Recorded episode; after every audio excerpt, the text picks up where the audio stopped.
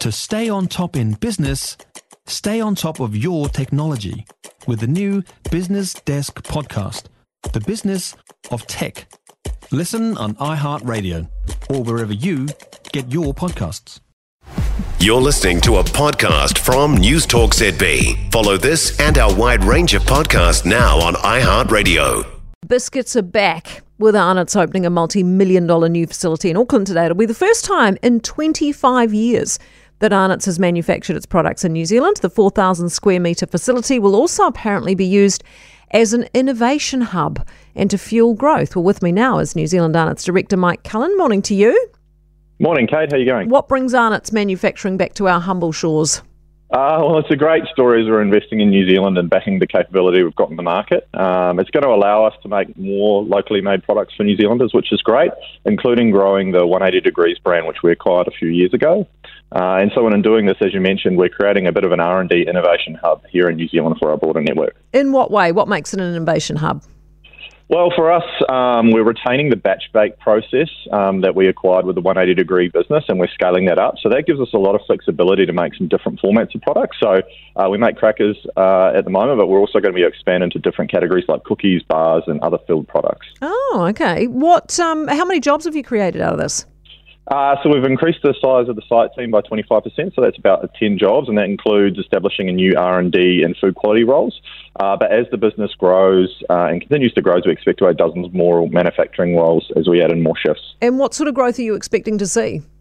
Uh, so at the moment, we're growing in New Zealand by about fifteen percent, and we've established ourselves now in the Australian market. So we're in the big retailers over there, um, and we've established a presence with the one eighty degrees brand, and we've actually grown to a ten share of that market. Um, from zero already. So we've got big ambitions from the brand. Um, as you mentioned, we're moving from a six hundred square metre site to a four thousand square metre site. So um, we're going to be able to make up to seven point five million packs of biscuits uh, from today, which is great.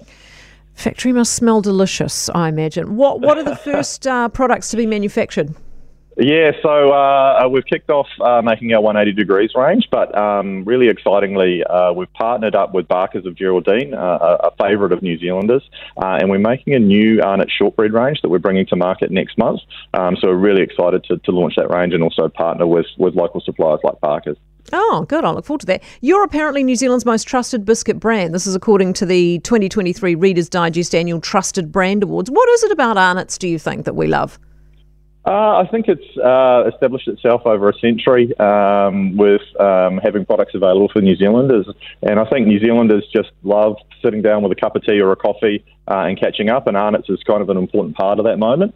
Uh, and I think it's the variety we bring too, whether you want a chocolate biscuit, um, perhaps a plain biscuit like a ginger nut or an arrowroot. Um, and then obviously we have our, our big cracker range. So we're kind of there in Kiwis' lives all the time. And um, we obviously stand by the quality of our products and have done for many years. Uh, and with this investment, um, we're really excited to do that uh, in the future. What's your favourite before I let you go, Mike?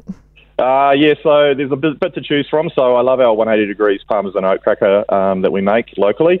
Um, but I also, uh, also no, you can't beat an Arnott's uh, chocolate Scotch finger with a cup of tea. No, that's good. I agree. I do love a Scotch finger. Thank you very much, Mike. Appreciate your time. All the Excellent. Best, Mike Cullerne, who's um, Arnott's New Zealand Director. He's dead right, isn't he? New Zealanders love nothing more than to sit down with a cup of tea, couple of bickies. I think that's all we do, isn't it? We just sit down, have a cup of tea.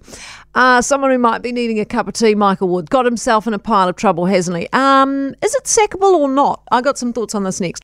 For more from Newstalk Z B, listen live, on air or online, and keep our shows with you wherever you go with our podcasts on iHeartRadio. If you enjoyed this podcast, you will love our New Zealand Herald podcast, The Little Things, hosted by me, Francesca Rudkin, and my good friend Louise Airy. We focus on all the little things that you can do to make a positive impact on your life and to cut through the confusion from the health and wellness industry. Join us every Saturday to hear from the experts for all the tips and advice you need. Just search The Little Things on iHeartRadio or wherever you get your podcasts.